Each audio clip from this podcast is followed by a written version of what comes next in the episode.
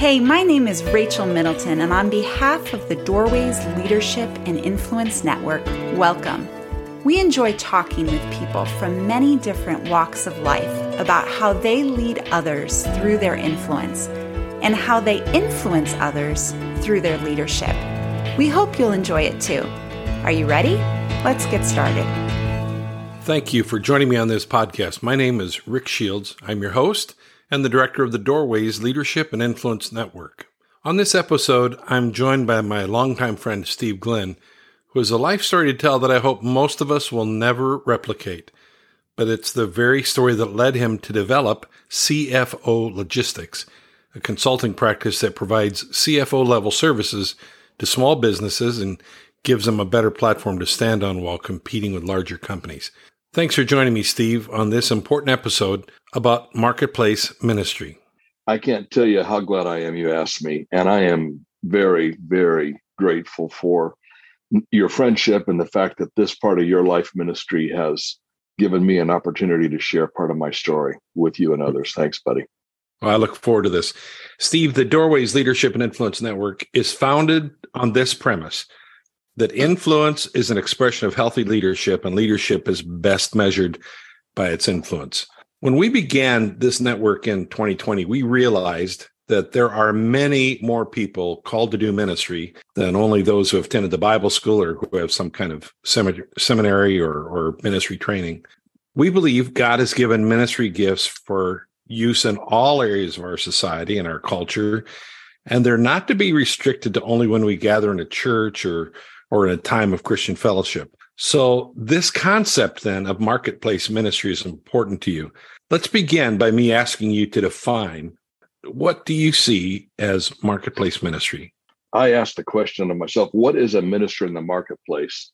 Because I wanted to have a definition that I could hold my hat onto. And I've had this definition for a while. And How I answered that was this it's a man or woman whose primary identity is one of surrender to and dependence on Christ's leadership in their entire life, personal and professional. So, do you consider yourself a minister in the marketplace? I do. I think that is my primary identity. It's the reason why I have been called to do not only what I'm doing today, but what I what I've been prepared to do and been been being prepared to do all of my life, Rick.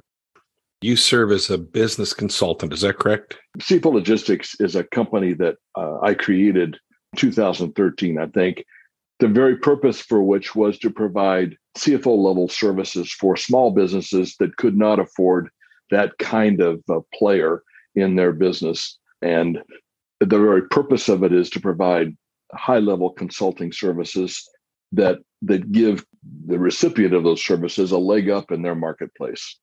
So, how uh, serving then as a business consultant and as a marketplace minister, how has it changed how you see your role in a consulting capacity with your clients? Well, that's a question that I have uh, thought through a lot because I had to. I grew up in an environment when I was in my early 20s. I went to work for an international consulting firm called Arthur Andersen and Company after I got my MBA from Oral Roberts University. And I worked for a bank in for a year prior to that. I walked into an environment where everybody around me were the smartest people in the room all the time. And of course, I was very intimidated because I clearly didn't think I was one of those, but I did have a job there. And they were paying me, and I felt like, well, this is an opportunity. So I got I got surrounded by people who were traditionally uh, better placed, better organized, better prepared, better educated eh, than than those around them, and that was the purpose for having uh, Arthur Andersen in their businesses was to provide that level of capability. Well, I got confused I knew that when I went to Oral Roberts University that I really believed in the mission, which was to go into every man's world with the message of the gospel. I believe that big picture, but I had absolutely no idea what that meant, no clear understanding of what that would look like in business. And frankly, when I got into the business world, I didn't see uh, uh, how it could possibly be an environment other than shared testimony from time to time where a ministry could develop or be uh, or be possible. Um, so therefore, I didn't exercise any of those gifts as a minister because I didn't know they existed, and I wouldn't have known how to do it for much of my early consulting career. Let me get this straight. And we're both graduates of Oral Roberts University. And one of the foundational things we heard from our president, Oral Roberts, was that he was to raise up his students to hear God's voice, to go where God's light is dim, where his voice is heard small, and where his healing power is not known, even to the uttermost parts of the earth. And at graduation, we were commissioned with that very mandate, sent out into every man's world, and here you are in a business setting, and, and you know this is what you've been sent to do, and you just can't do it. Absolutely could not ever make sense of that for years. I would share my testimony. I would I lived the best kind of life that I could. I clearly didn't engage in a lot of the social behaviors that my peers did. I would find myself having conversations with one of the partners about why so many of the consultants' marriages were ending because they were on the road and they were lonely. And Arthur Andersen was the reason why they were lonely because Arthur Andersen forced them to work away from home. Yeah. 28 years old having this conversation with a managing partner of one of the largest consulting firms in the world. So I had an idea that the world was supposed to be different and that I was supposed to do something in it. But beyond what I just described and that kind of thing, where I could share my testimony and maybe even be exhort people around me, my peers and others, to to see maybe choose to see their life differently frankly, it was testimonial, and I don't think it was very powerful at all. But I don't know that either. What I do know is that I didn't feel much like a minister, Rick, and I never, I would never, ever have called myself that. And the more my, the longer my career went on, the more that became reality for me. Steve, as a consultant with CFO Logistics, the organization that you founded, how has that changed the way you see your primary goals for your clients? Well, frankly, that's a really good question. And I want to come back to how that company was founded, Rick, and why it was founded, because that conversation is critical to filling in the blanks about the answer to the question you just asked. But when I walk into a client situation, I'm looking for two things. My first job is to do what I've always done find out where the business problems are. I've been trained by some of the best on the planet to look for abnormalities in balance sheets and income statements. Uh, I'm an expert at data analysis and I'm an expert in the arena of uh, cost accounting. I know how to look at numbers without having much effort and see trends, patterns, abnormalities, and problems. And my first approach then is to meet with those people, Rick, and and share my numbers. And what I tell them in a detailed fashion, number driven fashion, uh, they already know intuitively. They don't understand the depths of what my numbers mean or how that impacts what they should or shouldn't do. But my numbers put a coat on or clothes on the feeling that they've had about their company. So that's the very first thing. But today, in, in the world I've lived in since 2013, my entire uh, focus has become one of listening to God's voice about what's going on in the heart of the man that I'm serving. Because my clients always start with the CEOs. I don't, that's who they are. I may deal with other people in the organization, and I do, of course, but they start with the CEO. In truth, every problem that starts in a company starts with the CEO. Absolutely, every single one, in all kinds of different reasons. And we could talk about that for a long, long time. But at the end of the day, I want to know what's driving him. I want to know what his passion is, his purpose is, his philosophy is. And in almost every case that I've, well, virtually in every case, I have to say in every case where my client, where I've done this analysis I discussed with you, I've seen a void uh, in the life of my clients have, that has a spiritual bearing. They don't know who they don't know who God is altogether. They don't know who Christ is, or they have some some religious understanding they are not articulate about their own emotions and their own fears often. And so therefore they're by and large, they're they were good business people. They probably still are in many cases, but they're somewhat barren in their ability to see the big picture of their life, the problems that their life and their attitudes and their philosophies have created in their business. My first goal is after I understand what the numbers say, is to start understanding the man that's created the numbers and what's going on in his heart, how he got there, why he got there, how he thinks about himself, how he thinks about others. Those questions become the basis of all of my work with that man. And therefore, through the company, almost until the day I leave. Now, did that begin when you started CFO Logistics, or was there a process that took place that began to change that and open that up, make that more important to this whole process? Yeah, absolutely. I would, you being the friend of mine for many years that you are, I'd love to say, Rick, I've known this my whole life. And dang, I've been good at it forever, buddy. I, it's just awesome. I, I've just grown in it, grown in it. But no, that's a lie. I cannot tell you that. Here's how it happened effectively CFO Logistics was born literally the year that I got out of prison. So the prison story kind of goes like this. In uh, 2008, January, I met with a pastor friend of mine who happened to be a PhD and a teacher at ORU, and he'd flown to Tulsa to have a conversation with me, Rick. And he says, Steve, I never do this, but I just have something on my heart I got to share with you. And what he told me, and, and remember, little context, when he met with me, I was still operating four companies that that ultimately uh, dissolved. All of them were up to that point in time or close. Very successful companies in Tulsa. We generated as companies a billion dollars in in real estate transactions uh, over a ten year period. So we weren't we were not shabby. But here's what he told me. He said, Steve, I, these are the things that I've written down on a card. He put these on the back of his business card, his his uh, ORU uh, teacher business card. I will be your habitation.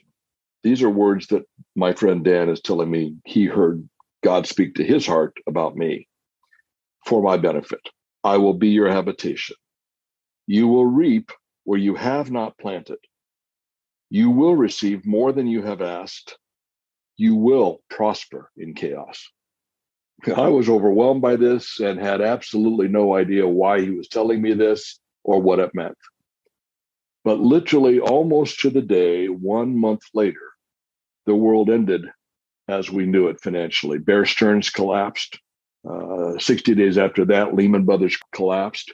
The entire financial world died. And the financial world at that time was driven by the kinds of work that I did uh, and my companies did real estate finance, real estate acquisition, real estate development, most of it driven by money.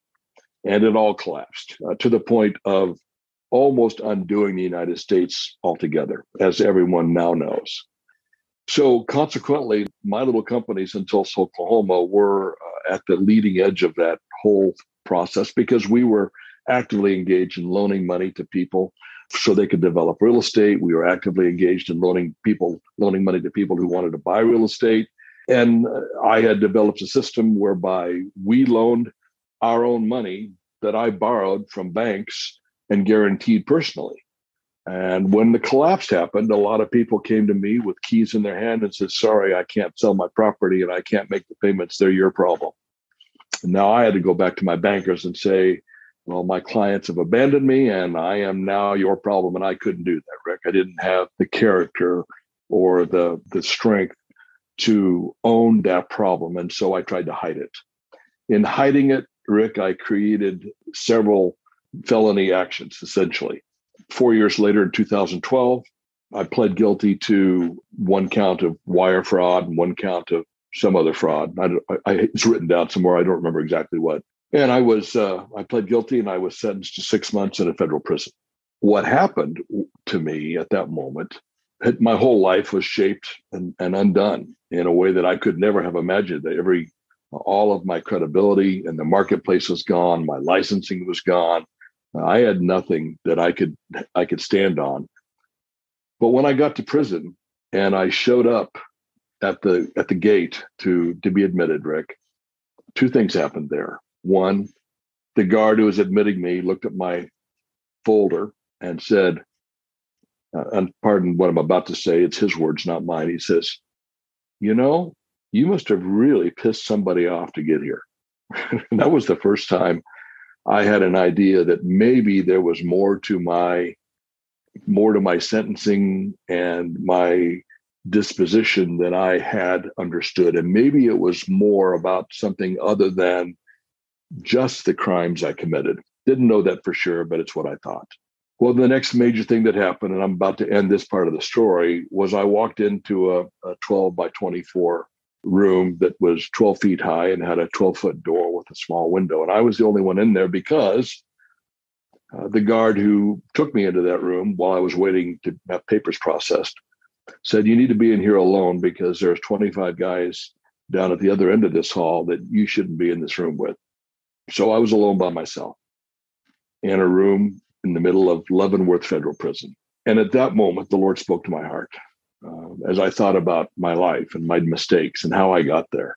And Rick, this changed my life forever. And it began the conversation that we're having about being a minister in the marketplace because I had to come to grips with the reality that I was not capable of standing on my own and that my goodness, no matter how hard I worked at it, was never going to be good enough.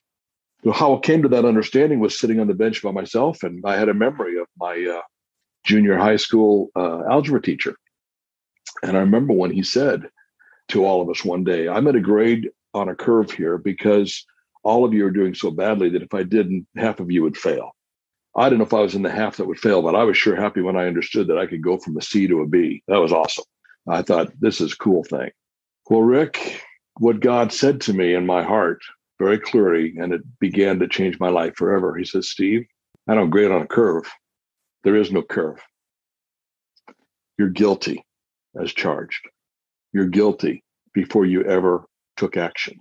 I had never come to grips with that, Rick. I'd never come to grips with the fact that I was completely destitute, no matter how hard I tried not to be, and that I could never measure up to whatever element of performance I had defined for myself. Well, I left prison that day and I walked the, the area where you come into that prison, the big prison. I walked down to where I was going to stay, driven down there actually, and I began to meet men who were much more destroyed emotionally than I was. And I began to see with compassion the brokenness in their lives, and I could relate to it because I knew exactly how broken I was.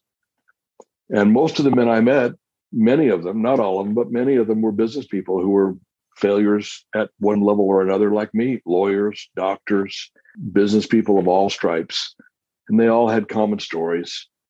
And I began a process of ministering to business people there out of my own brokenness, out of my own woundedness, and not out of my strength, which of course gave God the opportunity he needed to begin to heal some other lives besides mine. So fast forward, I'm out of prison, Thanksgiving of 2012. I formed CFO Logistics in 2013. And I had a client assignment referred to me by another friend uh, within six months at a construction company where there was a $300 million lawsuit going on impending bankruptcy. And they asked me to help them resolve the problems that were there. And that's how and where CFO Logistics was born. And the president was a man, very much like I described at the beginning of this conversation, whose life was the best that he knew how to make it, but it was a life built upon inadequate foundation, a lack of knowledge of God's true grace and love for him personally, an inability to see his actions on the lives of others. So we began a process of doing what we could to save him, save that business. And that's where I began the process of learning all the things that I'm sharing with you now. So, being a minister in the marketplace was born out of the greatest failure of my life. And it was there that I understood that I would never and could never and must never walk into any business opportunity ever without understanding absolutely with complete clarity that my purpose there was to hear the voice of God and understand what his purpose was in the life of the man that I was serving or the company that I was assisting. That is how my life changed, Rick. And it could not have changed without this enormous failure that I've just shared with you. Thank you for being vulnerable with us, Steve. I really do appreciate that. I, I know it isn't easy, yet it's an important part of your story. And that leads me to this final question Has it been difficult to integrate ministry with the professional services you provide? It has been difficult not in the delivery of the professional services rick because that's my that's been my whole life in terms of the technical professional side. But what's been difficult is how to deliver those services without the forced objectivity that i would have brought to it in all of the years prior when i worked for arthur andersen and peat marwick and then on my own there's a forced objectivity that consultants bring to any engagement that basically leaves the emotional and spiritual implications of the problems that that they're dealing with to another person at another time. I recognize that God's calling on my life is to be a conduit for his conversation with that executive. And so I'm constantly trying to evaluate that executive's ability to hear, that executive's ability to process, that executive's ability to believe and trust in the in the non-technical conversation that I'm having with him. And I have to do all of that, honestly, in the context of, well, I got to get paid too. So how do I balance getting paid and getting compensated with ministry that is so that is so easily potentially misconstrued by anybody and while trying to deliver fairly complex technical solutions to a company that has not embraced them or they wouldn't be in the trouble that they're in. How do you do all of that? Truth i'm still learning how to do that. I don't have a good answer that allows me to articulate it's a one two three process. It's not. I seem to learn something new every day from every client. And the actuality is, I got to get up every morning and I got to be clearly surrendered in my heart to the Lord's guidance because I clearly can't do this, Rick. I know I'm a minister. I know I'm empowered by the Spirit of God to carry out His work. I also know that I'm a man with really substantial clay feet, and that without His ability to lead me and guide me, and strengthen me and provide information to me that I would otherwise not have, I can't do this. So it's not easy, but it is what I'm called to do. And I'm grateful to be in a position to do it at this point in my life. I hope you enjoyed our podcast, and I hope that you'll join us on future episodes. Please follow us or subscribe so you can be notified when new podcasts are released. Until next time, this is Rick Shields, and on behalf of the Doorways Leadership and Influence Network, this is my prayer for you. May you have rest when you need it, strength when you want it, and joy when you least expect it. Until next time, may the Lord bless you as you follow after Him. Thanks for listening.